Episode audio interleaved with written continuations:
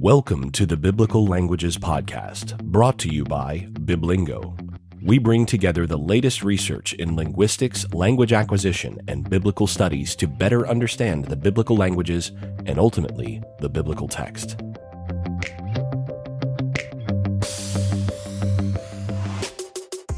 As always, this episode is brought to you by Biblingo, the premier solution for learning, maintaining, and enjoying the biblical languages.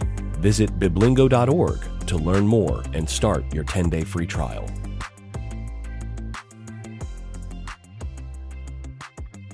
This is a republished episode of the conversation I had with Jason Staples about his book, Paul and the Resurrection of Israel.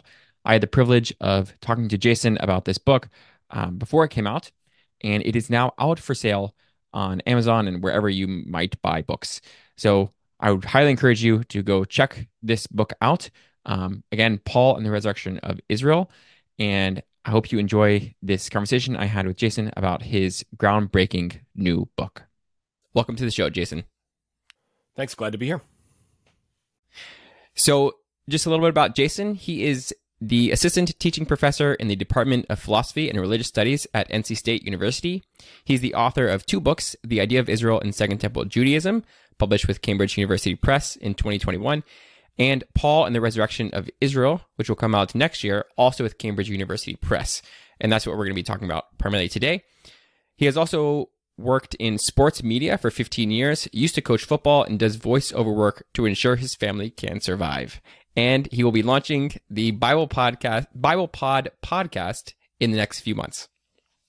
So I am um, very excited about this conversation. So you know, we're doing this series on key terms in Paul, and I I really feel like um much more at home with every other one of these terms, um, faith, righteousness, law, um, and I'm Messiah.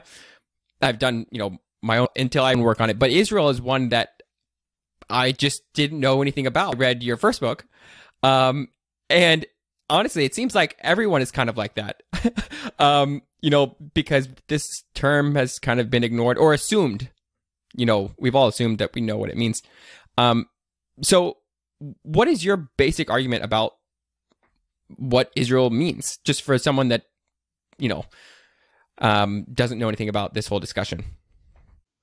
Yeah, and, and you're, you're, right that generally speaking, the uh, the part of the problem has been that most folks have just assumed that we we know. Uh, uh, you know, and when I started, I, I kind of did the same same thing. That you assume that you know what these terms mean, uh, and nearly all modern scholarship has assumed that Israel in the Second Temple period, that when you hear someone say Israel, you read Israel on the page, that that is synonymous with the Jews, and that I mean seems pretty natural that that would be the case. Uh, you know that, and by Jews I mean you know, in Greek, Ioudaioi, or uh, Hebrew, you know, Yehudim. Uh, and, you know, that there's another more or less synonymous term, Hebrews, that also applies there. And so you've tended to, you know, have biblical scholars. You read a lot of work in biblical scholarship over the past couple centuries, and Israel and uh, Israelites and Jews, or Israel and the Jews, are used interchangeably. I mean, in the sense of, you know, you have a lot of scholars that, that interchange those terms for style because they don't want to repeat themselves over and over again. Uh, and then that's led to some, you know, I think interpretive problems because once you actually take a really close look at the evidence, you find out that there are some differences in the way that these terms are used and that they're not used, uh, if they were if they were exactly synonymous, you'd expect their distribution across the literature to be more or less even that you'd see, you know, some interchangeable use, like what you see in, in biblical scholarship. Uh, but that's not the case. And uh, the conclusion of my first book was that the term Jews, or uh, you know, Jew as a singular, uh, that that Jews are a subset of the super category of Israel, uh, specifically the subset that's derived from the southern kingdom of Judah, which is of course where Jew or Ioudaioi or Yehudim, you know, those terms come from Judah. And it turns out that the way that that term is used throughout the Second Temple period, it consistently means something like Judahite. It's just Judahite. Uh, so when you say Jew in the Second Temple period, you're referring to people from Judah, uh, and you know, or Judea as it comes into Latin. Uh, uh so you have uh, uh, you have a, a, bit of a distinction there because Israel then is a, is that larger category that includes those associated with and descended from the northern kingdom of Israel, who are not from Judah. So Judah, by the way, can of course include the traditional southern tribes. So it's not just from the tribe of Judah. That makes it even more confusing because you can have someone from Benjamin who's also a Jew, like Paul, right? Uh, he's tr- from the group that's traditionally associated with the kingdom of Judah, but he's a Benjaminite. Uh, so on the other hand, though, Israel includes those who are from the northern kingdom and not associated with the uh, with the southern kingdom of Judah, and ultimately that means that by definition, there are non Jewish Israelites. Some of Israel is not Jewish, and that that's pretty much always the case going all the way back into the biblical period. Uh, in fact, when you you know get to First and Second Kings, Israel is always the northern kingdom, and uh, you know over and against the kingdom of Judah, and so you know those tribes when you're talking about Israelites after the after the destruction or after the uh, division between the kingdoms when you're talking about Israelites you're talking about non-Jews. You're talking about not people not from Judah. Uh, it only gets a little more complicated once the kingdom of Israel stops uh, existing as its own entity and Judah starts to uh, try to lay claim to the rule over that previous area of Israel and and to sort of subsume larger Israel under their authority, but still you don't see Judah identified with Israel uh, throughout. It's still Judah as prime tribe within Israel, and that and that that carries through the Second Temple period. And then Hebrew, of course, I, I only touch on a little bit, but Hebrew is in the Second Temple period. I mean, First Temple period, there's lots of theories on what that may have actually derived from, but in the Second Temple period, it's consistently treated as a linguistic term. So you have, you know, Hebraioi are are, are over and against uh, Hellenes. You know, they're they're the people who are not Greek speakers; they're Hebrew speakers. Whether that means Hebrew or Aramaic is is you know another question, but basically Semitic speakers.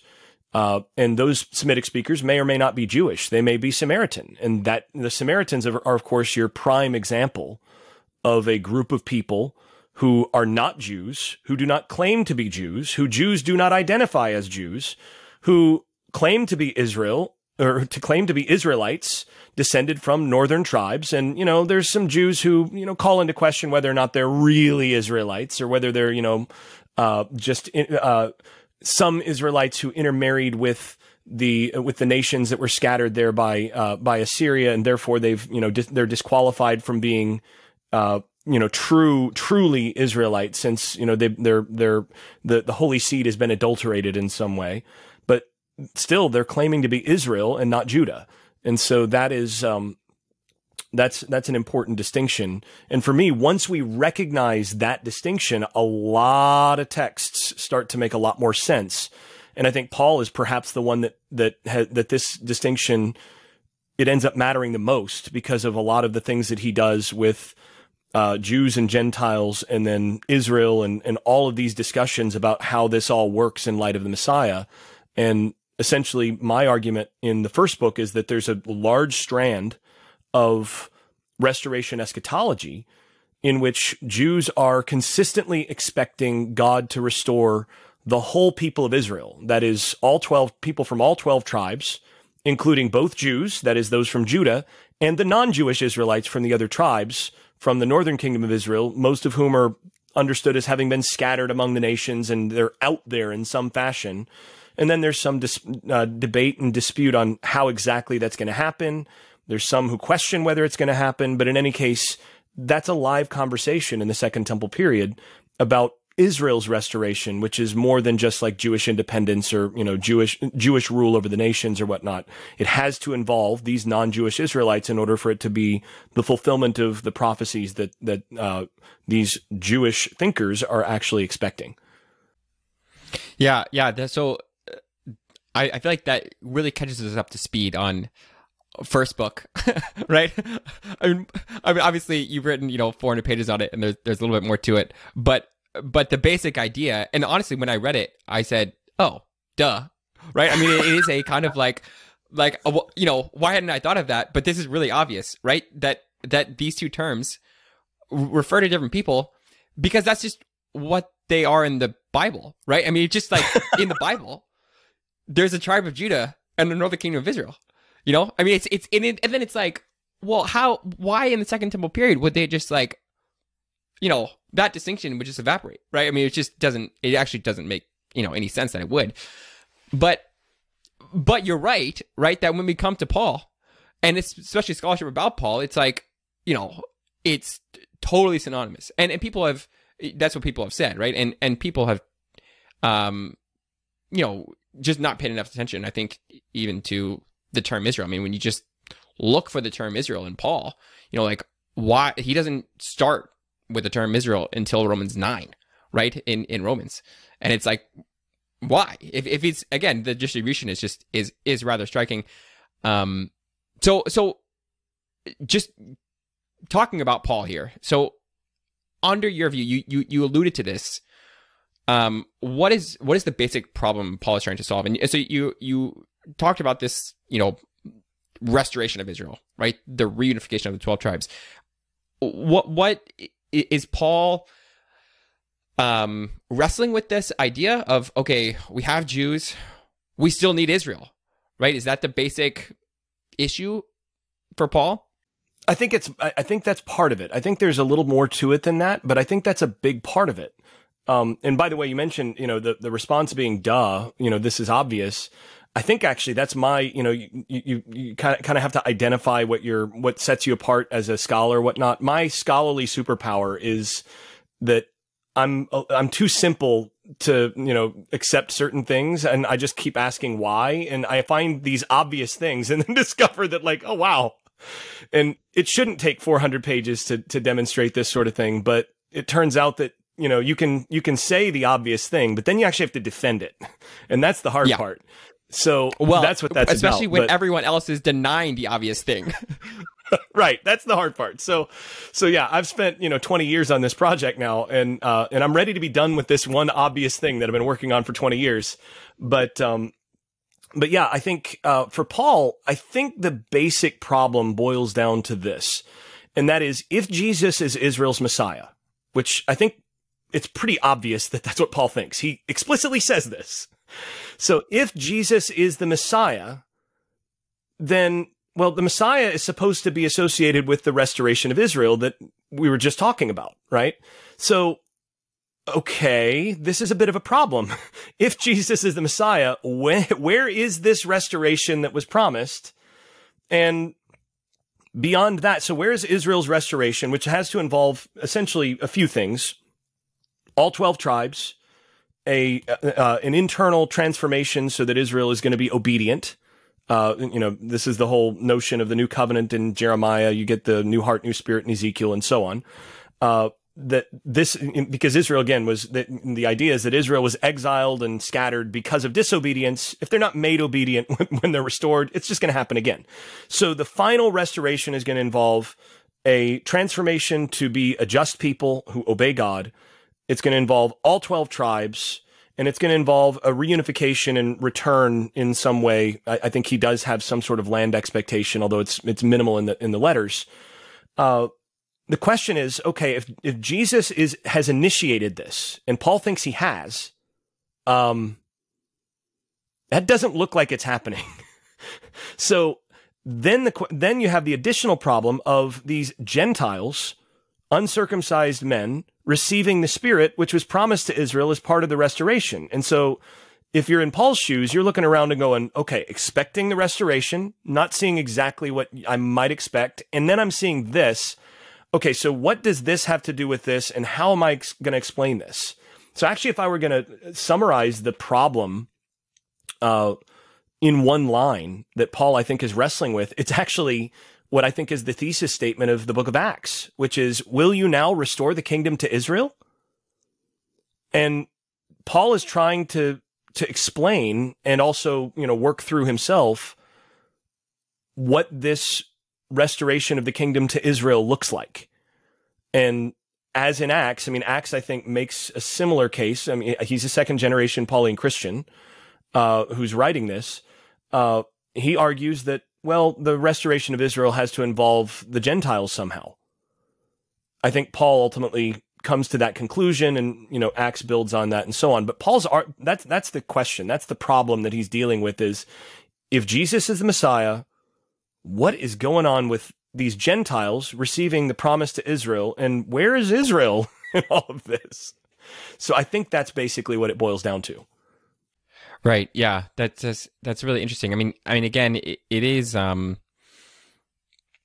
when, when you put it in the you know them expecting to be restored, right? It is it is again one of those things where you read the prophets and you're like, oh, of course, right? Of course that they're expecting this, right? But but for, for whatever reason, we just don't read Paul and the prophets together or something. I mean, those two sort of ideas just haven't really.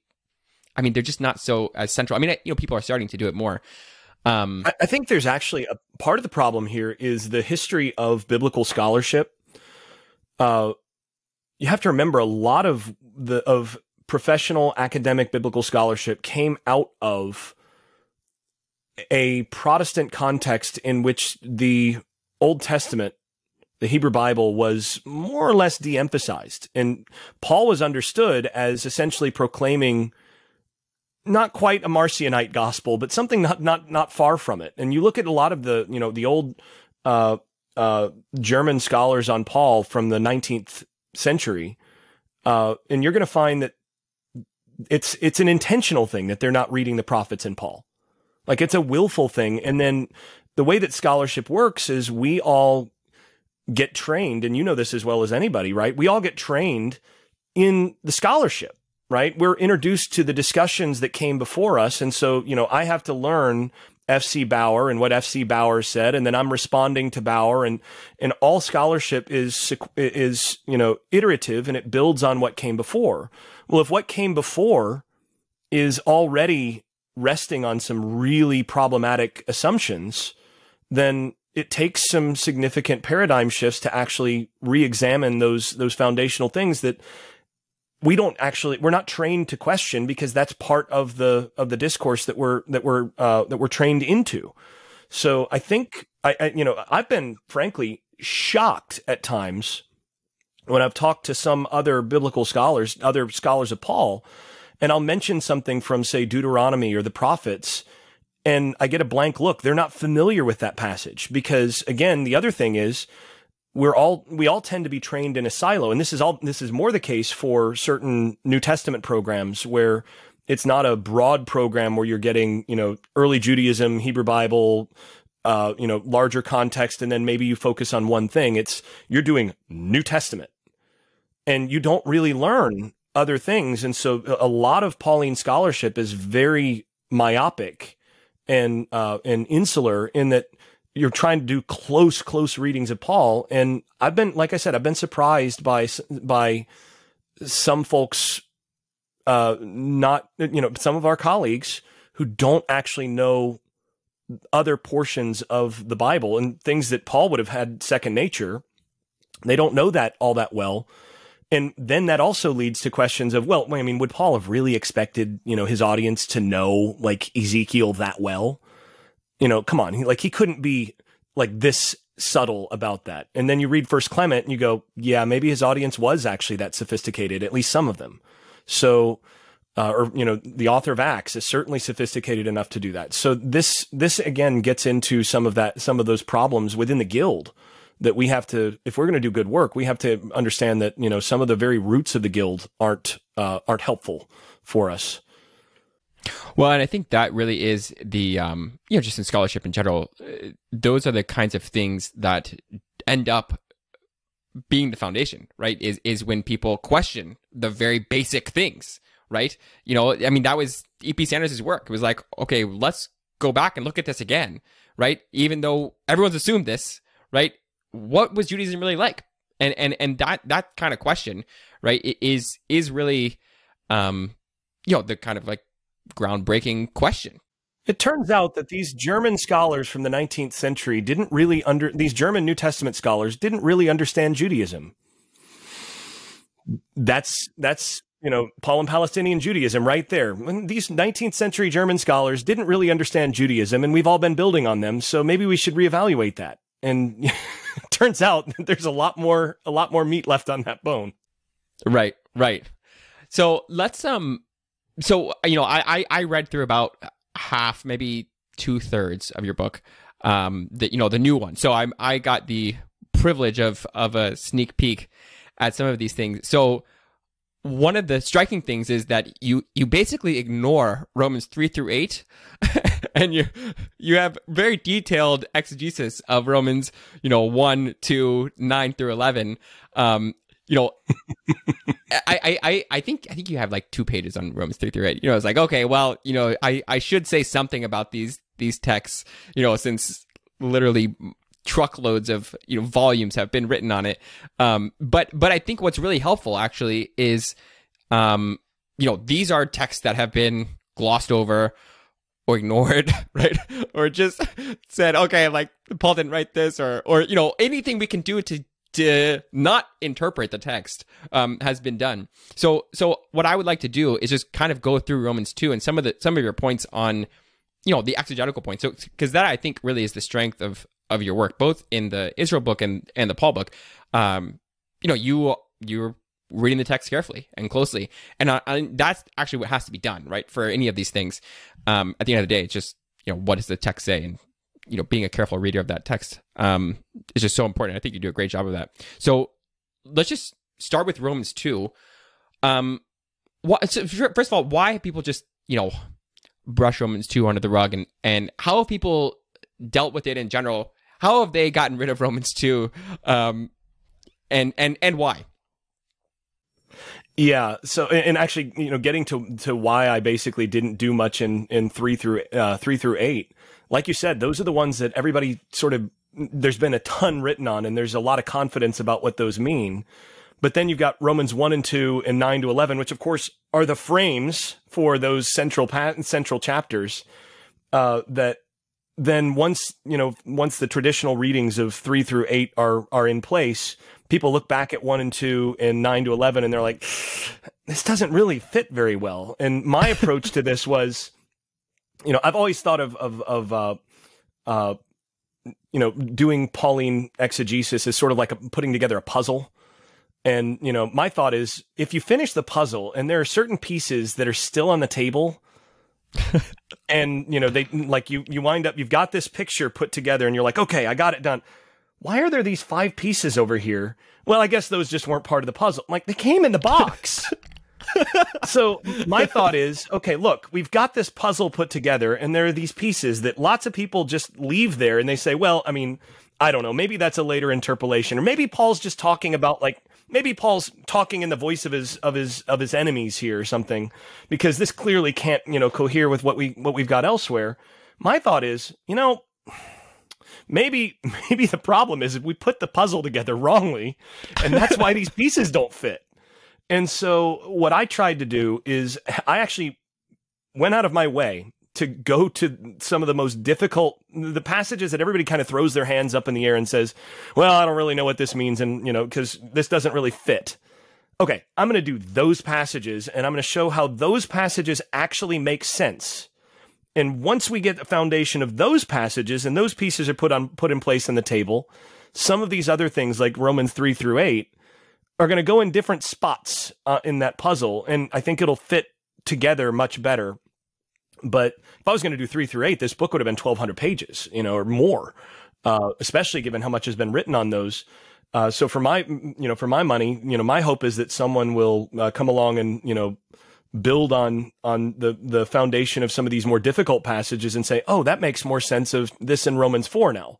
You know, that that's kind of the hope. But anyway, when we get to Romans two, um, as you said, this has been uh, a passage. Uh, I think Klyne Snodgrass, uh, or Snodgrass is the one that said uh, more time has been spent uh, explaining the text away than explaining it in Romans 2. Like, well, I mean, clearly, like, this is what it says, but like, Paul doesn't really mean that. And you've got, you know, different right. explanations ranging from, you know, E.P. Sanders actually leaves Romans 2 uh, to an appendix in Paul, the Law, and the Jewish People because he says, yeah, um, uh, what, what's the quote? Uh, the treatment of the law in chapter two cannot be harmonized with any of the diverse things which Paul says about the law elsewhere.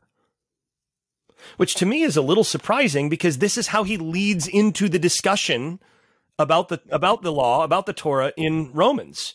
So if it's that out of bounds, like that seems like an like either he's the most incoherent and awful introducer of his arguments, or maybe we've got we've not got what he said about the law right in some of those other places.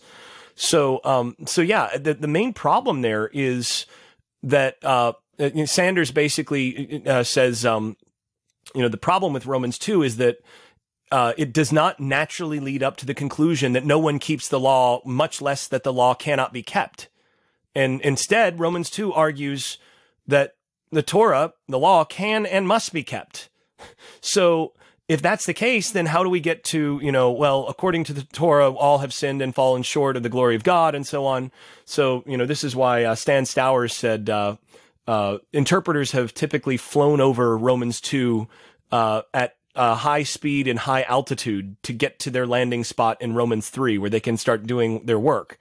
Uh, and my take is, I think we need to read this very seriously as something that Paul probably thinks. Uh, and you know, of course, you've got Douglas Campbell and and, and some folks following him on, this. He's basically developed out of the Sanders. I mean, Campbell's very much re, uh, a close reader of Sanders, uh, and where Sanders said this doesn't fit Paul uh, in Paul's reading of the of the law uh, Campbell has concluded that this must be Paul, you know, doing speech in character essentially uh, of what his opponents would say, and then responding to that in later chapters. Uh, I don't find that all that compelling because there's not a lot of markers. I mean, there's no markers that he is introducing other speakers here. So uh, I started from the perspective from the from the assumption that Paul's probably saying what he thinks, and then how then does that actually uh, play together with the restoration eschatology that we see in other Pauline passages and also in other Second Temple Jewish texts. So, so then what is, I mean, how do you, um, if you start from Romans 2, right, and you, you look at a verse like verse 13, right, um, where it is, you know, the, the doers of the law who will be justified, um, what do you do with, you know, that text versus, you know, Romans 3, 20 and 21, right? Um, where, the, you know, no flesh will be justified before him through, you know, ergon nomou, right? Um, how, how, how do you, I mean, I know obviously you don't, you don't deal with that problem, right? But, but if, if we read, if we read 213 at face value, it's do Torah, you will be justified, right? Whatever justified means. Um, you know, but so, so, so what is that text saying? And then how, how do we read, you know, Romans 3 in light of that? Because it, it, because typically it's just been done the other way around, right? Typically it's just said, oh, okay, well, we have Romans 3. Let's read 2 in light of that, right? And, and when reading 2 in light of that, we just say, oh, this person doesn't exist, or it's hypothetical, or, you know, whatever else right? But we just haven't said. I mean, I mean, to go the other way forces you also into a, an interpretation of really the other passage as well, right? So, so how, how would you how would you deal with that tension? Yeah, I think, and, and I think that, that that's really well put. That typically what's happened is people have read Romans three, and then they've read Romans two. They've read backwards, and they've read backwards into Romans two to say, okay, this is what this must mean. And I think the letter should be read forwards. Romans know, 2 comes before Romans 3 for a reason, right? Paul is setting up Romans 3 with what he says in Romans 2. So we should read it forward in Romans 2 is helping us understand what he says in Romans 3, or at least it should be.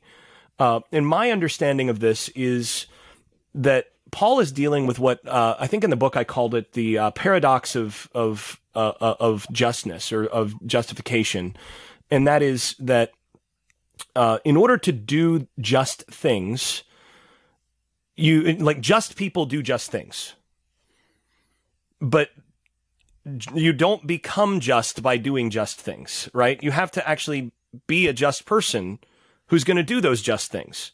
So the problem then is how does one become justified? How does one actually become justified in the sense of becoming a doer of good?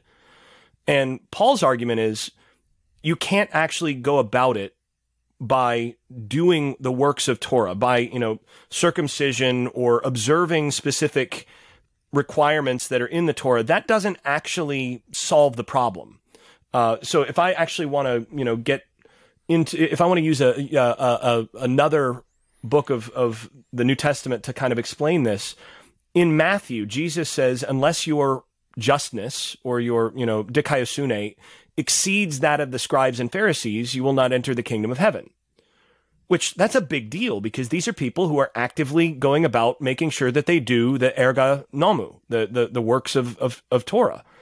But Jesus says that that's insufficient. And if you read the rest of the Sermon on the Mount, the issue there is uh, and he said, you know, this says it well in, in the, if your eye offends you, if your hand offends you, then cut it off if it causes you to sin. Well, of course, the, the, the key to that passage is recognizing that nobody's eye or hand actually causes them to sin. Jesus says elsewhere that sin comes from the heart. So what is it that you need in order to, for your justice or your justness to exceed that of the scribes and Pharisees?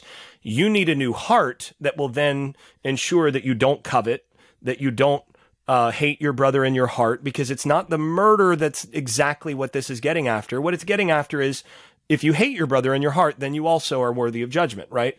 So the issue here is that doing those erga nomou doesn't actually deal with the heart problem that is the root of sin and what and, and, and that causes people to disobey God and ultimately causes people to fall short of keeping the Torah fully. So what I see is Romans Romans 2 saying, yes, the doer of the Torah will be justified, will be vindicated in this case. And of course, you know that that terminology is has the nice double meaning there. It can be either one.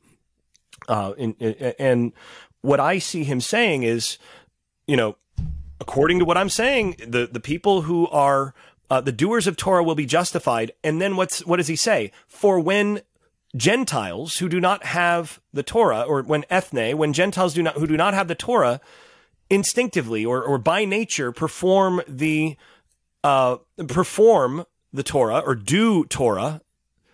These, though not having a, having the Torah, become a Torah to themselves in that they what manifest, they demonstrate the work of Torah written in their hearts their conscience testifying and uh, alternately accusing or defending them. And the work of Torah written in their heart on their hearts is really important language here because that, of course, connects you with the one place in in in early Jewish literature where we have discussion of the Torah written on the heart, which is the new covenant promise to Israel and Judah in those days says, you know, Adonai, I will make a new covenant with the house of Israel and with the house of Judah, not like the covenant which I made with their fathers, the covenant which they broke when I led them, or uh, when I led them by the hand out of Egypt, the covenant which they broke. But this will be the covenant that I will make with them. I will write my Torah on their hearts. And the conclusion of that is, and they will all know me from the least of them to the greatest, and no longer will they need to be taught. And of course, Paul then says, you are theodidaktoi, you are taught of God, uh, in First Thessalonians. Uh, here he's saying you have the Torah written on your heart. The whole point here is that the Torah written on the heart then makes the person obedient so that they do the things that the Torah requires. And this is what we see later on in, in Romans 2, where Paul talks about the person who has had the circumcision of the heart, which is similar terminology that is drawing actually from, uh, from, uh, the Hebrew version of uh, Deuteronomy 30. Interestingly, the the Greek uh, the the, our, the extant Greek versions don't have circumcision of the heart there, but the but uh, he's drawing from Deuteronomy 30, which is interpreted together with Jeremiah 31 in other early Jewish literature. Uh, th- those together with uh, Ezekiel 36 often get kind of put together in this stew. You see this say at the beginning of of uh, of Jubilees where it's doing this. He interprets those together, and the person with the circumcision of the heart is the person who does the dikaioma nom, uh, uh tou nomou, the, the, the, the just things of the Torah. And that is what makes that person then liable to be judged justly. So the idea here is that you have unjust people, which he's already set up in Romans 1. These are people who are unjust and thereby under the judgment of God for injustice they, they can't become just because by doing these things of Torah because the heart is is re- is really the problem, and they're going to fail in in in doing so. So what needs to happen is God needs to make the unjust people just so that he can then justly judge those newly justified people as just people and give them eternal life. So that I think is what's going on in Romans 2. And by the time you get to Romans 3, he's explaining that, look, doing, doing these things of the Torah, deciding to keep these specific commands of the written Torah cannot and never has actually changed the, the heart such that people actually keep the full covenant the way that, that, that God intended. Instead, what needs to happen is the promise that Deuteronomy makes when Moses tells the people when he gives them when he when he has uh, when he's giving the speech in Deuteronomy. To this day, the Lord has uh, Adonai has not given you hearts to know or or eyes to see. Well, Paul is saying what needs to happen is to get the heart to know and the eyes to see that Moses says you're going to get eventually. That's Deuteronomy 30, which comes after that. He says, God will give you hearts to know. God will circumcise your hearts. And then all these things are going to be doable. So I think that's the, the basic idea that is in play in, uh, in, in Romans 2. Yeah. Yeah. That's really interesting. I, um, so I'm actually doing work on Torah in the Messianic era. And I, I so I'm, I'm working on a lot of Romans 2 as well, and and also Romans 8. And I think Romans 8 as well, where it's very, very clear. And I see you cite this passage all over and over and over again, right? It's very clear, like you actually are fulfilling the Torah, right? Like, like the people who have the Spirit are just doing it, right? So there's no reason, you know, then to go back to Romans 2 and say this is impossible, right? You just don't have to do that. I mean, even, even if you just read Romans 8, like you would come to that conclusion that whoever has the Spirit is, you know, part of the new covenant, and that means their yeah. the law is written on their heart. That means they're doing Torah in a different way, right? And, and then it allows you to read Romans three, like you know, erga nomou is just referring to basically trying to be righteous through the old covenant, right? Which we know doesn't work, right? Because it hasn't worked, right? It, it still wasn't working. it, it, there's just not evidence. not only not only did it not work, not only did it not work, but Moses in De- in Deuteronomy repeatedly tells the people that it won't work. Like that's the thing that is regularly missed, and I was blown away uh, when I was doing the the research for this book, and I kept finding people saying, you know, what Paul says about the Torah here. That you know, when he says, uh, "What was what was uh, life for me became death," like oh, you know, for Paul to say something like this about the Torah is just it's beyond the pale for er, for an early Jew. I'm like, he's citing Deuteronomy 30, where I see I set before you life and death, the blessing and a curse. And Moses says to the people then, by the way, you're not going to observe this, so it's going to be death for you. like Moses repeatedly in Deuteronomy tells the people, like, you don't, God has not given you hearts to know.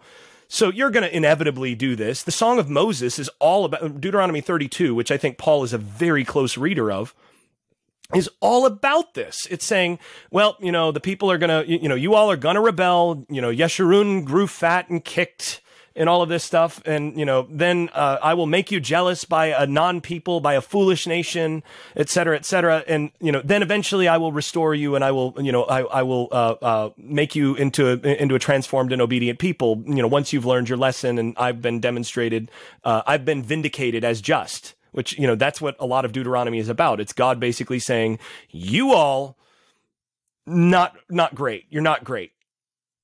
I, however, have been more than just in my treatment of you, and I will continue to be just beyond measure, and I will show you mercy to demonstrate how great I am. Like that's Deuteronomy.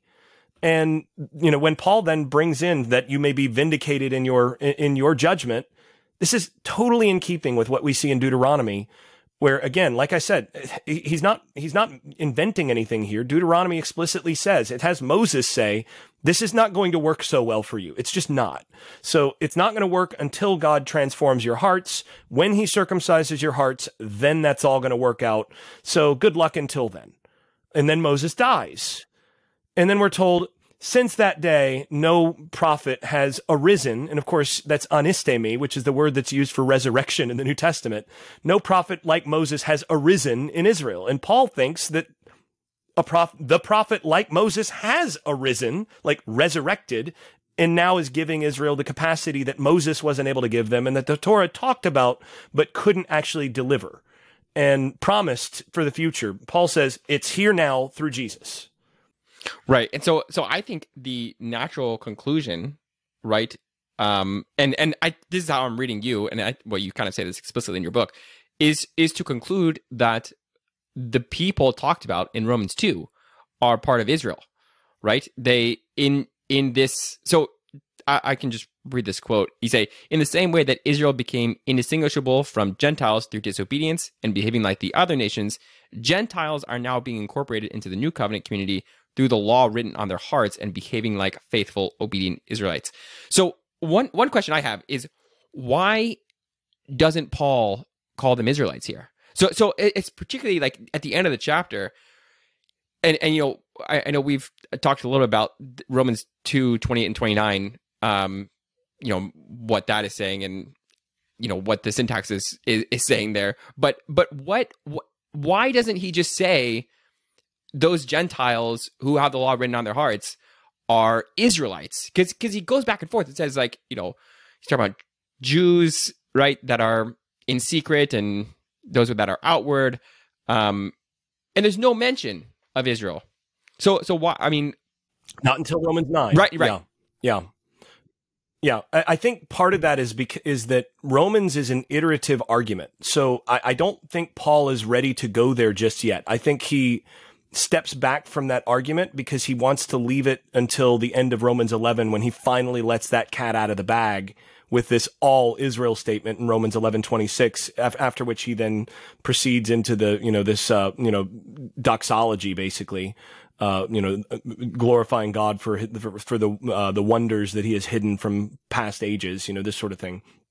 But I think what he tries to do here is he he's laying the foundation. So I think Romans two matches up closely. Interestingly, matches up closely with both Romans eight and Romans eleven. Uh, so uh, I think he's he's got certain cycles of the argument that he's setting up here that he he puts he if the the careful reader who's read all of Romans who knows the prophets and all of this can identify a lot of what he's doing but once he but it's only really clear once he's actually gotten to the end of the argument so you can see it and you can start to realize that like proleptically I think he's putting it in in, in place but I think he's holding off partly because I, I suspect that his audience if he just came out and said, therefore these Gentiles are Israelites. All right, let's move on. I think he's aware that his audience is going to be like, whoa, whoa, whoa, whoa, wait, wait, back that truck up. Like I did, um, I, I, I think you've just skipped over some steps. I think what he does then from Romans 3 through Romans 11 is to explain, like, here's how these former Gentiles who've received the Spirit are, in fact, resurrected Israelites, as it were. They're people who've been made into Israelites from the nations. And this is part of the plan of God. I think he, he holds that, holds that off. He holds the, you know, the, the, the, the top card in the deck until the final play. And then he puts it on the table and goes, okay, here's what I've been holding all along. And I think it's just a rhetorical move. Well, it is interesting because in you know in Romans 8 he does come back to this idea of being obedient to Torah, right? And that that is the sort of and and the spirit, especially, right? And and that's you know at this point in and the sons argument, of God, right? And and I mean in in Romans two, I mean there's the Torah written on the heart, but you don't see the spirit empowering, you know, like you see it in Romans eight, you know, where where Romans eight like that you just screams at you, okay, and and it's the spirit at work in these people, and and that I think would you know you you just have to conclude right? If if the Gentiles I mean that is the argument as well in in um you know in Acts for for baptizing Cornelius. It's like well if the Spirit has descended then we can't we can't withhold baptism from him right I mean that's just the yeah, then who are we who are we to argue with God right exactly right? exactly and so if you have demonstrated that these people really are keeping Torah in the way that that the new covenant would propose and they really have been given the Spirit then it is you know eh, eh, what are they if they're not part of Israel, right? I mean, in in that, you know, it would just have to be. You'd have to be part of the new covenant, right? So yeah, now the interesting thing is he does mention spirit one time in Romans 2. It's in 229. That right, right. It is, circumci- it is the circumcision of the heart by the spirit, not by the not by letter, right? Yeah. So at that point, that's actually what that's the hook that he then picks back up in Romans 8. What right. he's done is he's connected the, the circumcision of the heart, the law, the Torah written on the heart with the spirit, which he does elsewhere. He does that in, in uh, 2 Corinthians 3, where you've got new covenant.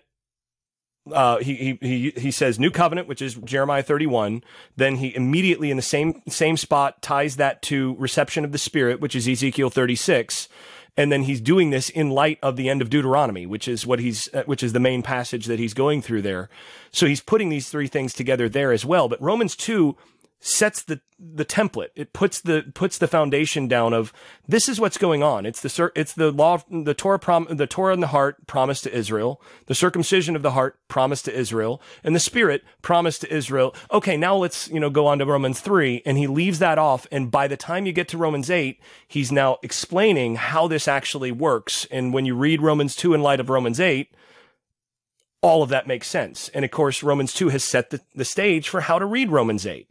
And then, of course, that leads to the problem that he brings up in Romans 9, which is okay, wait, hold on, hold on. So, what you're saying then, if these people are receiving the Spirit and they're, they're children of God, which is like, that's also Israel. Um, so, they're children of God, they're receiving the Spirit, and all of this is going down, but these are not like, these are uncircumcised men. Like, has God abandoned his people? Well, then he, now he goes into, well, let me explain how this actually works in terms of this is not a, uh, a departure from God's f- fidelity to Israel. In fact, this is God's fidelity to Israel beyond the grave, as it were. That God has, pro- has, has remained so faithful to Israel that he's actually going to bring Israel back from a state of, of being gone, of, of non being, of death and that this is actually the, the ultimate victory of God, not only over the nations, but over the gods of the nations and over, uh, you know, the, the powers of this age, that he is resurrecting his people from among the nations, from these uncircumcised people are actually resurrected Israelites, and this is God's victory. So I think that's what he does. And again, it all, it all works nicely. By the time you get to the end of Romans 8, you should be asking, like, these are uncircumcised men. Like, this is not what we, like, how does this work? This is supposed to be Israel. Like, this is not what we're supposed to be seeing. And then he explain, then he spends three chapters explaining that and saying, no, this is actually God's faithfulness to Israel that is being revealed through these uncircumcised men receiving the Spirit. Yeah. So that, I, so I want to get into this now, this Romans 9 through 11 stuff.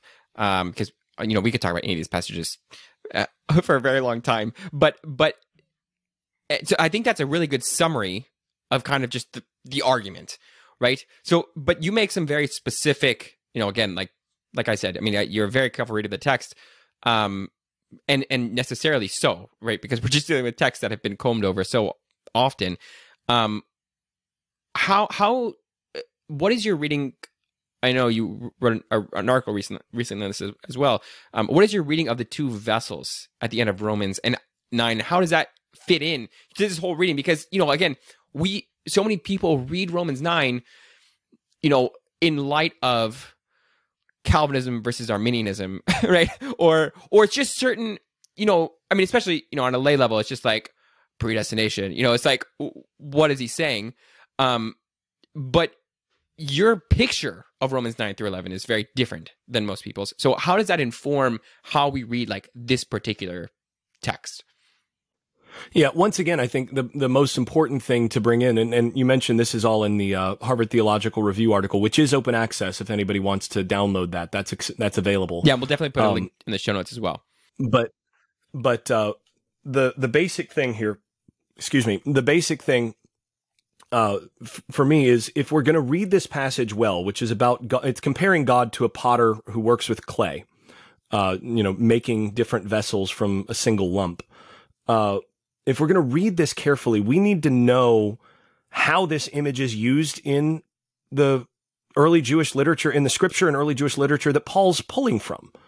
And the, the, you know, the, the, the largest and most, uh, you know, best known example of this is in, is in, uh, uh, Je- Jeremiah 18, where God ex- compares himself to a potter. He tells Jeremiah, go out and I want you to watch a potter at work. And then the potter is working with the clay and the clay becomes misshapen in the potter's hand and then the clay and then the potter balls it back up and makes it into something else and then god says see am i not like this potter am i not also able to improvise can i not uh, then if i declare a, a, word about a nation or a person or, or a people uh, and uh, and that person or nation or people uh, does something different they change their behavior can I not then change my intention for that people? Well, that's a pretty big statement. like God actually says like the way that people respond to him is going to then impact whether he follows through with the plan that he has stated for that people. Otherwise, he'll change the plan and, and state something else and then do something else. So this is establishing an interactive notion of how God works with his people and actually in Jeremiah, the, in the narrative of Jeremiah, it actually there's there's two aspects of this because this is then followed up by an appeal to the people for repentance, saying, uh, "So uh, there's you know, wh- why will you die? like repent, change your ways, uh, you know, House of Judah, please do so." Uh, and then they don't, and then the next chapter is God telling Jeremiah to take a finished pot and go out and break it in the sight of the people and say, okay, well, here's here's what's going to happen. So now, you know, the the the air the the, the time in which they were pliable and get, were given the opportunity to to to change and to uh, to submit to God's hand is is gone, and so now they'll be destroyed. You know, because they they hardened themselves. Um, so you know that's the kind of narrative that's underlying. I think what what Paul's pulling on here when he compares God to Potter. Uh, you know, this is something. Th- these are that's two full chapters of a prophet. So, um, in terms of that that image, so my reading of what's going on in Romans uh, 9, 19 through twenty four is that God is is that Paul is presenting God as a God of pathos. I'm, I'm borrowing language from Abraham Heschel, uh, Abraham Joshua Heschel there, uh, where God is responsive and interactive working with stubborn clay. And if you read anything from any era of people who work with clay, potters who work with clay, they always refer to clay as very stubborn, having a mind of its own and all of these things, which makes it a great image for stubborn people. Uh, it, it's a very poor choice of image if you want to betray, if you want to use this as an example of God being able to do whatever he wants, you know, with something that's inert. The thing about clay is that it feels like it's fighting against you when it's spinning on the wheel. Um, so, uh, this is God is working with Israel in particular and humanity in general in this relational process. And so when God makes these decisions, this is not a unilateral decision in which he forces people to make specific decisions for his own purposes. Rather, he is in the, in the con, in the, in a constant relational, uh, uh, in a constant um, interactive relationship with the clay that he's working with and how the clay responds to God's hand is going to have impact on what ultimately happens with that clay. And so his argument is uh, and uh, you know in the in the article I get into some fine uh, uh into some fairly you know detailed weeds about the the the Greek uh, definitions uh, about the vocabulary that he uses here, which is very specialized vocabulary. I argue that, that he does not say that God is endured with much patience, vessels, vessels of wrath, uh, destined for destruction or predestined for destruction. He, it, it, it actually says that God has produced vessels of wrath, which of course is a language that is borrowed from Jeremiah, Jeremiah 50, 25. Um, so, uh, he's pulling from that and saying God has produced these vessels of wrath and reshaped for destruction. And, and the word that he uses there is not predestined, but rather a word that, that notes uh, bringing something to, it's the same word that's used for, you know, mending nets and uh, fixing something that's broken. The idea here is that he is, he's in the pro, he's in an iterative process of uh, of responsively reshaping based on how the clay is responding to his hand. And he has the right to make from one lump. And I think the one lump is the same lump that we see later on in Romans 11, which Paul identifies as Israel, uh, make different, you know, people for, for, uh, for different purposes and to different destinies from that same lump. Uh, so I think that's what's going on in that passage. And he's explaining that, you know, God has had a right to deal with his people the way that he has, that when Israel didn't submit to his hand, he had a right to, you know, take them in a particular direction, just like what Jeremiah said he would. Uh, and, and that this is a defense of God's justice in, uh, in the face of what has happened to Israel over the generations. So, so this leads into you know the Hosea quotes about you know not my people, right? Um, how does that fit into the argument? Because you, I mean, you discuss this quite a bit in the book, and and I found it very helpful. How how does that relate to what has just been said and to Gentile inclusion? Yeah, I think Hosea is actually one of the most uh, foundational pieces of of scripture for Paul. Uh, there's actually a, a, a book uh, by Foster, Robert Foster, that argues this. Uh, that Hosea is really that Paul is reading Hosea together with the the narratives of the patriarchs in Genesis and a few other things as really foundational to his arguments here. And I think I think he's basically right about that. Um, but I think the key thing here is to remember that Hosea is a prophet to the northern kingdom. These are non-Jewish Israelites that Hosea is speaking to, and Hosea says God is basically divorcing you. And that's the language that Jeremiah uses when he references Hosea. God gave Israel their certificate of divorce and he sent them away for their breaking the covenant because Israel was, uh, was unfaithful. Uh, they were an unfaithful spouse to God, uh, to the God of Israel. And so God declares to them, you are not my people. Lo ami. Uh, and Paul reads this, not my people, I think in a really interesting way because, uh, and he, I think he reads this together, by the way, with the non people or the not people, uh, from Deuteronomy 32, 21 in the Song of Moses, which refers to that as well.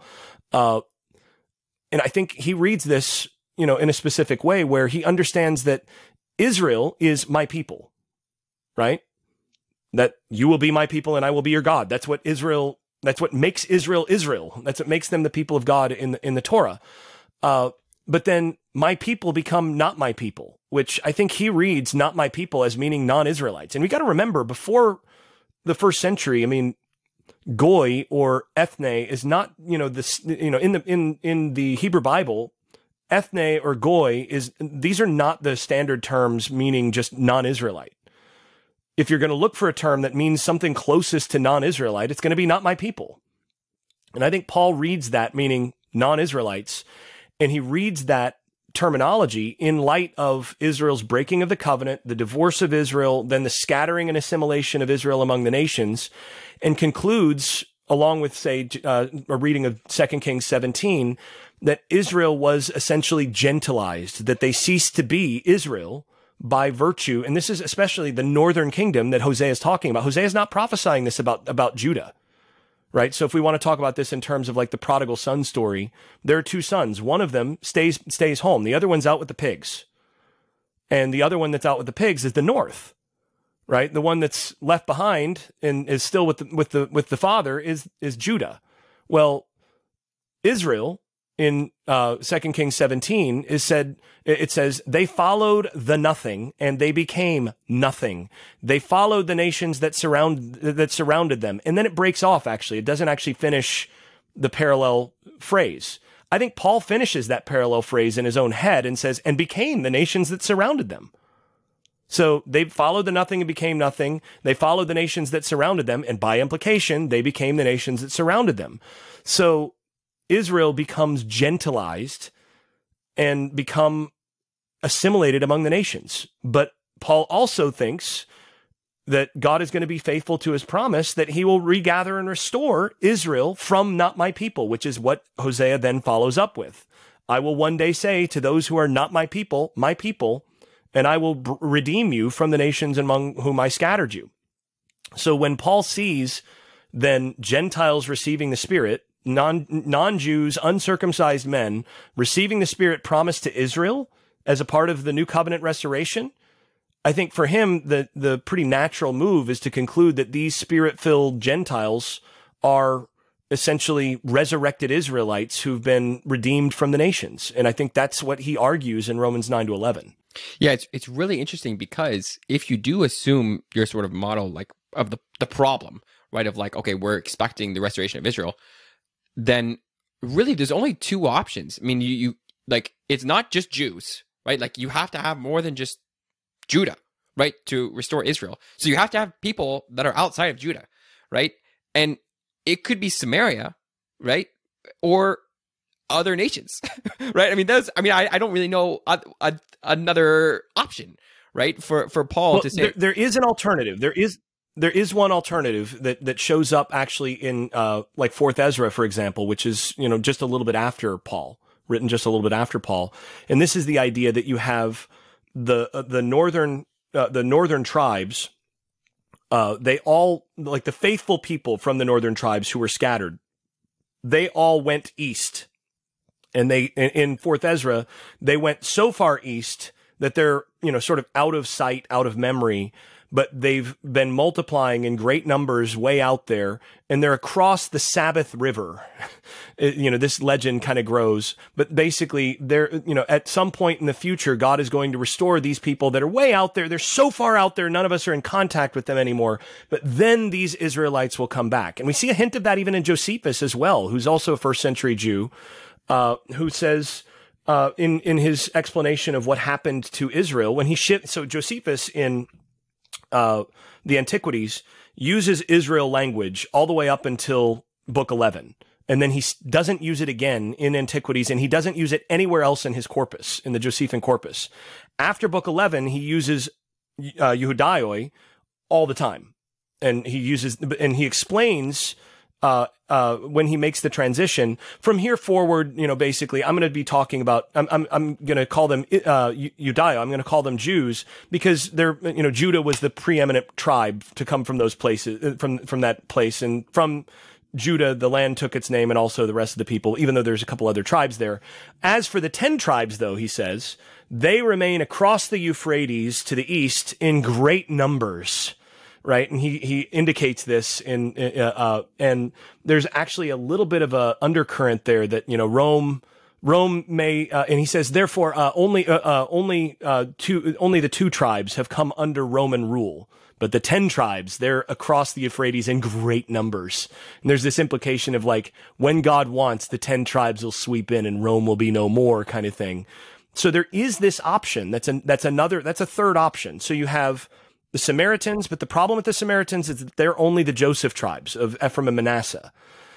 Then you've got, you know, you've still got to get the rest. So you've got the Samaritans and then you've got the others that are out there somewhere that you see this show up in some of these other places. Also, uh, the book of Tobit has, you know, uh, to, uh, Tobias family goes to, uh, you know, they go further and further east as God saves the, as God continues to preserve this Naphthalite family. They're Naphthalite Israelites, right? They're not Jews.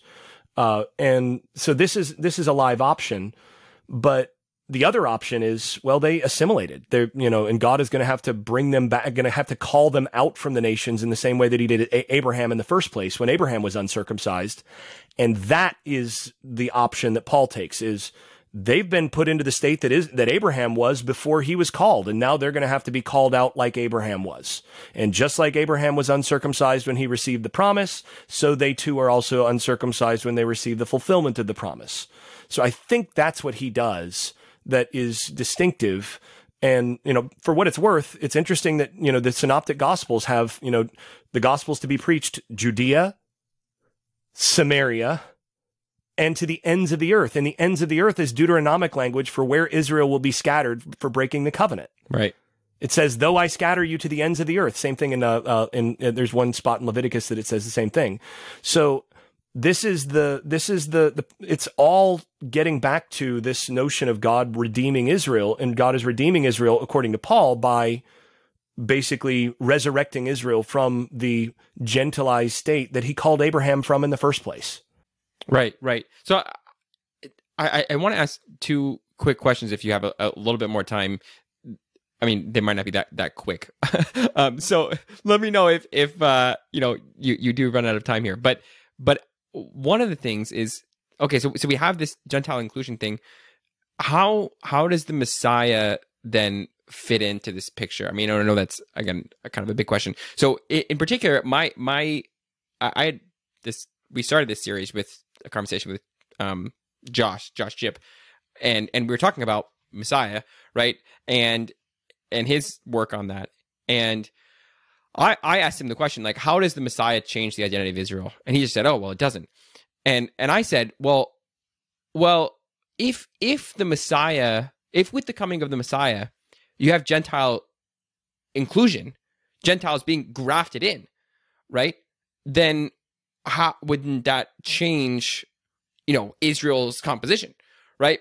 And he basically concluded we should ask ask you about it. So I I, I feel like you know just kind of in um you know required to ask you um does the Messiah change the identity of Israel? How how does this work? I mean, for for me, I, I when when I again when I when I see uh, particularly Romans ten, right, where the Messiah comes back in, right, the the Christ he comes back in and and um it leads into Romans eleven where you have the grafting in. It seems like the Messiah is the thing that allows for the the integration of of Gentiles into Israel. I mean that I mean and I, and I think I think that's how I'm I'm reading you, but you can correct me if I'm if I'm uh, mistaken there. So th- this is tricky um, for a couple reasons. One is I, I on the one hand I agree with Josh that that I don't think Paul understands Jesus as changing Israel in the sense of like Israel becomes something else. I, I don't think that's right. I think for Paul, um, I, I think I think for from Paul's perspective, the Messiah restores Israel and raises Israel from the dead, giving Israel the life that the Torah promised but couldn't itself deliver. So, I mean, again, you got to remember that properly speaking, there was no Israel in Paul's day, right? Paul is, you know, the the land that Paul is, you know, the land that, that, that has its metropolis as Jerusalem is Judea. It's Judah. When, when, uh, when Ezra and Nehemiah return and they, you know, you have the, the return from Babylon, they don't establish a renewed Israel. They, they, they establish Judah. And, you know, you see the same, the, the same sorts of things uh, throughout the Second Temple period. So properly speaking, there isn't Israel in Paul's day. I mean, where's the tribe of Reuben? So Israel just doesn't exist in your view yeah, Israel, Israel has for for Paul, Israel has has died. Right. Right, like the Messiah.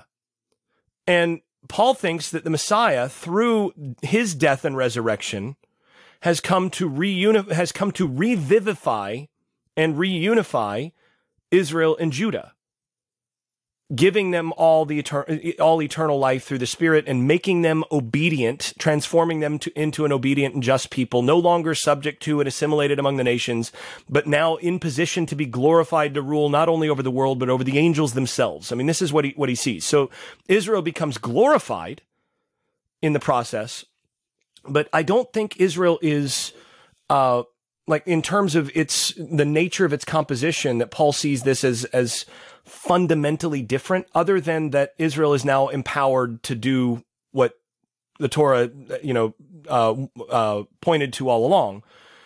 And one of the reasons that I, that I, I, I, say that is Israel was always a uh, if you read if you read the, the, the Hebrew Bible carefully, Israel was always incorporating non Israelites from outside and grafting them in. I mean, the first story we get in the book of of uh, in the conquest narrative of of Joshua involves the integration of Rahab and her whole family, and they become Israelites. They're Canaanites who who through their uh, through her her fidelity to the God of Israel and her her pledge to serve the God of Israel, they become engrafted into Israel. And the people that cross over into the over the Jordan to begin with, when they come out of Egypt, They are a mixed multitude. This is not just the descendants of Israel. This is a mixed multitude that then intermarry into the into the descendants of Israel, and they become engrafted into Israel. And you know, David, you know, Bathsheba is the uh, is the wife of Uriah the Hittite. He's a Hittite. He's not an Israelite. He's one of the mighty men, right? Over and over and over again, we find that. Uh, and and by the way, Rahab, you know, in, in Jewish tradition, Rahab marries Joshua. So, I mean, this is this is part and parcel of the whole process all along. That there were there were always there always was an avenue for uh, engrafting of non-Israelites into Israel, where they become Israelites, or at least their children become Israelites. Uh, so that's always a possibility. And I think what Paul does is he he says this is happening by becoming Israelites in the way that Abraham became Abraham. Like the, the spirit then selects you out and, and draws you into this. And now you have this, you become a part of this people through this engrafting process. And the process is a little bit different, but I think the, I think the, ba- he sees the basic idea is the same. So you think people in like all those people, those, you know, Gentiles, Uriah and all those people would have been considered Israel even if they weren't circumcised? Because th- that to me is the difference. You know, post Messiah, right? It is a, it, it's you know, you don't have to be circumcised anymore, right? And in that sense, un, it is it is different than you know prior Messiah. Yeah, yeah, that's and that actually is uh, uh, it, the the the means of entrance, the means of engrafting, I think does change. But I think that there's also some evidence that you know throughout the the the, the Hebrew Bible, you have some different uh, notions of exactly how that works anyway. But uh, I do think you're right that that prior to Messiah, Paul would have said, yeah, you know, circumcision, you know, is is is a necessary thing, physical circumcision. But Paul doesn't think that these Gentiles are uncircumcised. Right. I mean, he makes that clear, right? He thinks that they are circumcised people. It's just that their heart has been circumcised, which is what the Torah was all about to begin with.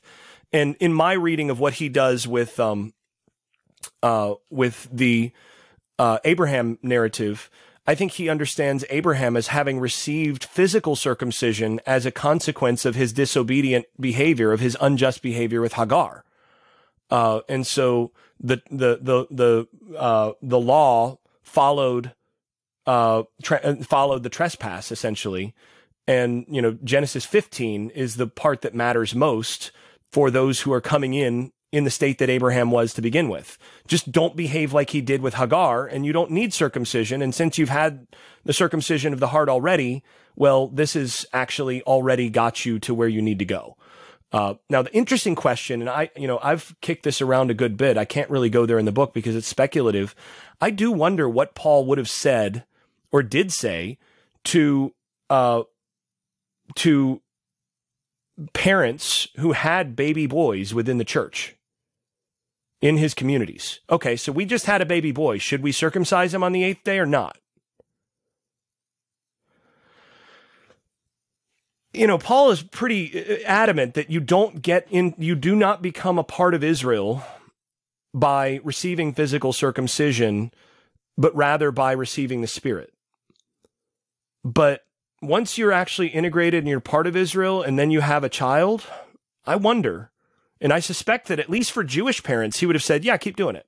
Right. So I mean, I think that would be that would exactly be the distinction, right? If if you're Jewish, right, then you know, fine. But if you're a Gentile, you are Israel, but not circumcised, but not physically circumcised, right? And and I think yeah. that is the category, right? That's exactly the sort of category that is I feel like missing in Old Covenant, right? The like true Israelite in every sense except circumcision. Yeah, well, and, and again, I think I think the key there though is that the the thing that's different is throughout the Hebrew Bible, you don't have uh, Israel as a whole having the circumcision of the heart. Right, right. You, you would right? have I mean, have that's both. what Moses explicitly, that's, a, that's what Moses explicitly tells them. Right. It's like, yeah, God hasn't done this with you yet. Right. And for Paul, that's been done. That's been so. If there's anything about Israel that's been changed, it's that they've been given circumcised hearts and they've been resurrected from the dead. In in the in the sense of being made into a people from a not people, Right. uh, and you know they're and now they're awaiting the you know the final stage of the resurrection, which is you know this uh, you know glorification. So Israel is changed in the, in those respects, but I think it's you know I don't think Paul would say Israel is you know is is uh, that there's been a you know ontological change in you know sort of what Israel is or whatnot. Uh, I think he would have pointed to like, look, I mean, in Jesus' own genealogy, you have multiple non, uh, you know, n- descend people who are not descendants of Israel who are a part of this, and they're grafted in, and this is just this is always the way it's been. So, so in that sense, then Israel is just not a, an exclusively, you know, ethnic term, and I think that's part of Ah, exclusively. what does ethnic mean? Oh, right, right, That's right. No, I know, I know, I know. What I- does ethnic mean, right? So that's the thing. I think I think for Paul, it is completely an ethnic term. It is. But we have to get away from this idea that ethnicity is solely based on parentage, that it's solely based on genealogy. I think ethnicity, race, all of it, because look, race is every bit, uh, uh, race is a cultural thing. Race is a cultural construct as much as it is about, I mean, even today, race is is a cultural construct, right? These are categories that that are cultural, uh, every bit as much as there there is a uh, genealogical function. And I think New Testament interpreters have gotten themselves in real trouble by assuming that ethnicity or race is solely based on genealogy, on genetics, essentially. And that's never been true in any place, in any time. I mean, adoption immediately changes that, that, that game at every level in every culture that's ever existed. So, you know, anytime we're talking about ethnicity, we're dealing with a whole bundle of, uh, and you know, Paula Fredriksen has a really good bit on this in her late, uh, latest uh, JBL piece, where she had she talks about the bundle of you know God, uh, you know, uh, God, culture, uh, you know, uh, norms, you know, that that are practiced within the group. Then genealogy is a part of it, but not, you know, all of it. All of this is bundled together. So for me, when Paul says Israel and when he talks about Israelites, he is absolutely talking about something that in his mind maps onto what for us would be ethnic or racial, uh, an ethnic or racial category. I mean, this, they don't have the the degree of you know separating some of those things out that that happens in modern scholarship in terms of trying to define like well is this an ethnic category or a religious category for him that would be an incoherent distinction even if we're going to read the term ethnic or ethnicity back into this i think he absolutely thinks of israel and israel israeliteness as a, an ethnic concept he just thinks that god can transform some people from one ethnicity into another.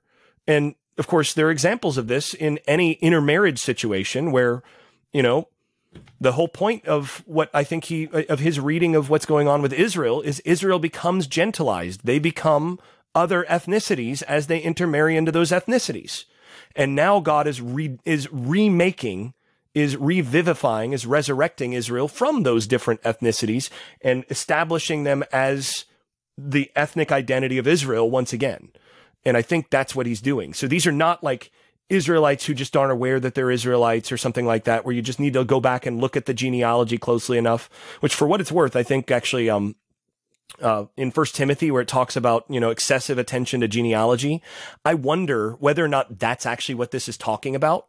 Of like you know basically Gentile converts coming in and trying to figure out like how far back maybe they they might have had an Israelite parent, and that this is you know how this works, and and uh, whoever you know whether it's Paul or you know some other Pauline author of, of First Timothy, they're going that's a waste of time. It's about the Spirit.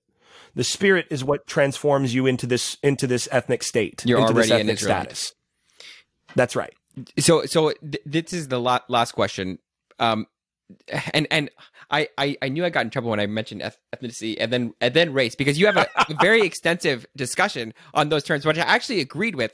But I I'm stuck with this these terms and how I how it's been used. But the and then I then I thought genealogical. And then I thought, oh well, they're also sons of Abraham. So I, I don't really know what the term is, you know. But but but that but that is the actual point. Is that they're completely that's, right. that's the point. They're completely there, you know, like in every sense, right? I mean, I think that's that is the big idea. And, and not only are they sons of Abraham, but we, uh, you know, there are some folks who, uh, uh, who uh, with whom I'm, I'm, you know, having, uh, I'm arguing against in this book who say, well, you know, they're children of Abraham, but they're definitely not Israelites because, you know, Jews are Israelites and you know, they're obviously not Jews. He includes them as descendants of Israel in the wilderness in, in first, uh, first Corinthians 10, right? He says, our fathers, when our fathers were in the wilderness, well, if they are, if those are our fathers, those are Israelites. Those are people from Israel. So not only Abraham, but Israel, uh, you know, they're, they're, they're integrated into the genealogy. And I think in general, in the ancient world, people were more comfortable with what we might call fictive kinship.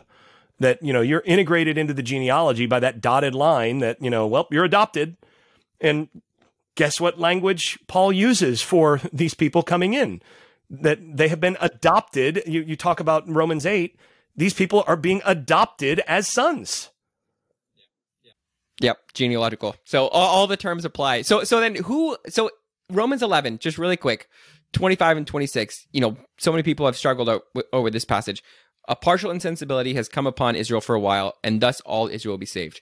What does that mean? Well, you left out the part that uh, I think is the most important there, which is uh, un- until the fullness of the nations comes in. Right. And thus all Israel will be saved. So the fullness of the nations is actually the means by which is all Israel will be saved. Uh, and basically what I see here is a historical uh, restatement of restoration eschatology that Israel uh, disobeyed and became insensible, and a, a, portion of Israel became insensible, and basically we we we see in the uh, olive tree that you know once you become insensible, you're you're cut off, right? If you if you persist in disob- if you persist in infidelity, then you're then the branches are cut off. And there are multiple iterations of this kind of pruning process in Israel's history, where you know parts of Israel are cut off, and then you have the remnant that remains. You have the part that remains, which is the remnant. Uh, and I think what he says is parts of uh, uh, uh Israel became you know, parts of Israel became insensible or Israel became partly insensible. And I think for him, this is a historical fact. It's just indisputable. You read scripture and you find out that like Israel over and over and over again experienced these partial hardenings over and over again. And, uh, you know, ultimately that led to being scattered among the nations. But that then allowed for the ingathering of the fullness of the nations, which I argue uh, in this book, and also I argued back in uh, the JBL article in 2011, which also is now open access after what 10 years. Um, uh, which we can but, also put in the uh, show notes. Yeah, the, my argument there is that when he says fullness of the nations, this is a very strange uh, bit of wording, and lots of people have struggled with it on what he means by fullness of the nations. And it turns out there's one other example of that exact phrase that shows up elsewhere in uh, in early Jewish literature, and that's in Genesis 48:19, where uh, when J- when Joseph blesses the two children of of uh, uh, uh, or when Jacob blesses the two children of Joseph, who by the way are part African. Remember, you know, the, the Joseph marries the the the Egyptian uh, priestess, uh, the daughter of the priest of On. So, you know, w- once again, we have ingrafting from the outside illustrated in Joseph's children. Uh, but when he blesses Joseph's children, he puts the right hand on Ephraim and he says, his seed will become the fullness of the nations. And this is, a, this is such a difficult phrase in the Hebrew, maloha, maloha goyim. This is such an odd phrase in Hebrew that first of all, it doesn't appear anywhere else. And second of all, in the Septuagint, it is actually harmonized to the promise to to uh, to Abraham that uh, that uh, uh you uh, and also to uh, to Jacob, where your your seed will become a multitude of nation or will become a, a, a what is it um yeah a multitude of of peoples. so they change it in the versions of the Septuagint that, that have been passed down to us. Uh, but the Hebrew itself just says the fullness of the nations, which is a very strange thing that his seed will become that. I think again, Paul is reading this through the lenses of Hosea and Israel, specifically Hosea, not only is talking to the northern kingdom of Israel, but there are places where Hosea explicitly addresses Ephraim, which is the chief tribe of the northern kingdom. And Ephraim is to be is to be scattered. So this is the son that is to be that is to become the fullness of the nations. And it's that son that then gets scattered among the nations. And even with the Samaritans, the, the usual Jewish polemic is you guys are a bunch of inter, intermarried, non pure Israelite house. Like you're not real Israelites, you intermarried. Well, that's the slur about the, about the Samaritans who associate themselves with Ephraim and Manasseh. And then you get this goes further with all of the others that were scattered among the nations. And I think Paul reads this and says, if Ephraim is, if the promise to Ephraim is actually to be fulfilled, Ephraim had to become insensible in order to be sown among the nations so that Ephraim's seed would be all among the nations. And now the harvest of Ephraim's seed is being, is being reaped from the nations. And this is how all Israel and I think that's the emphasis here. And this is how all Israel, not just the Jews, not just Jews and Samaritans, but all of Israel will be saved.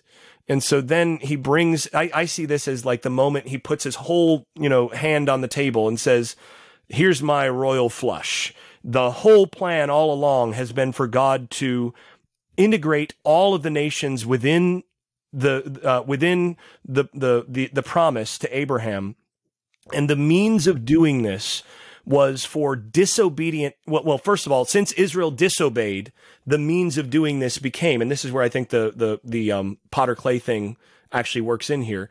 It may have been done differently had Israel obeyed, but since Israel disobeyed, the means for doing it is to use Israel's disobedience to extend the promise to Israel to the nations in which Israel is now scattered and, you know uh, irredeemably scattered, it would seem.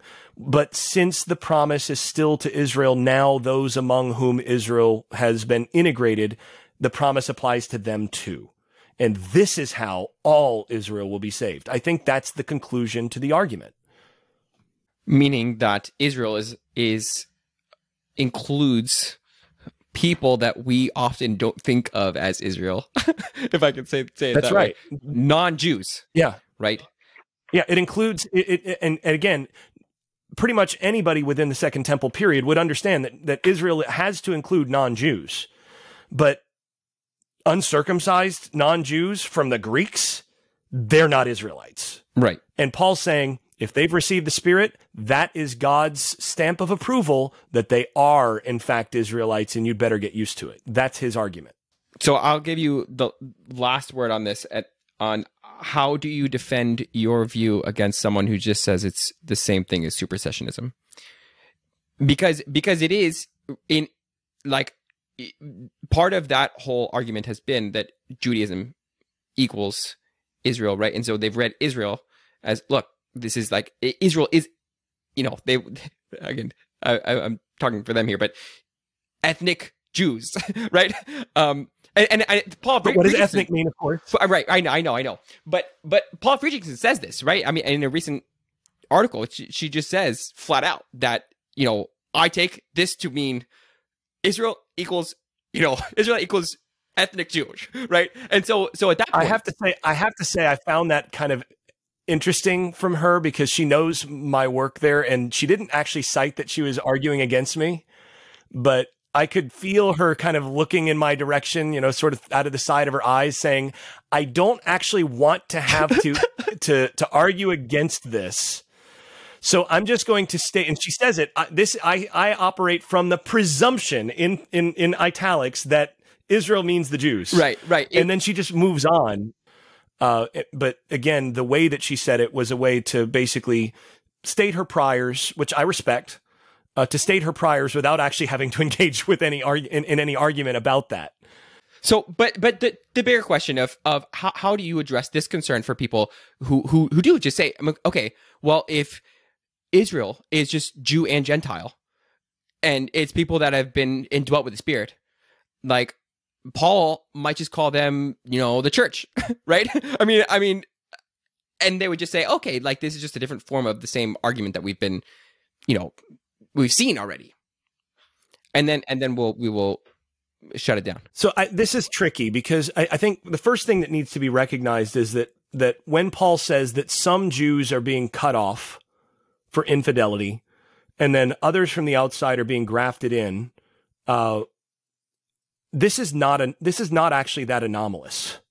He, in, in this respect, he's no more supersessionist than Philo, who talks about Jews being cut off and then proselytes being brought in to to uh, uh, be attached to the root and provide um, new life. So Philo talks about this. This is in uh, On Rewards and Punishment. Uh, the Dead Sea Scrolls have numerous places where you know their enemies will be swept away. you know these are these are other fellow Jews who are going to be swept away for their disobedience.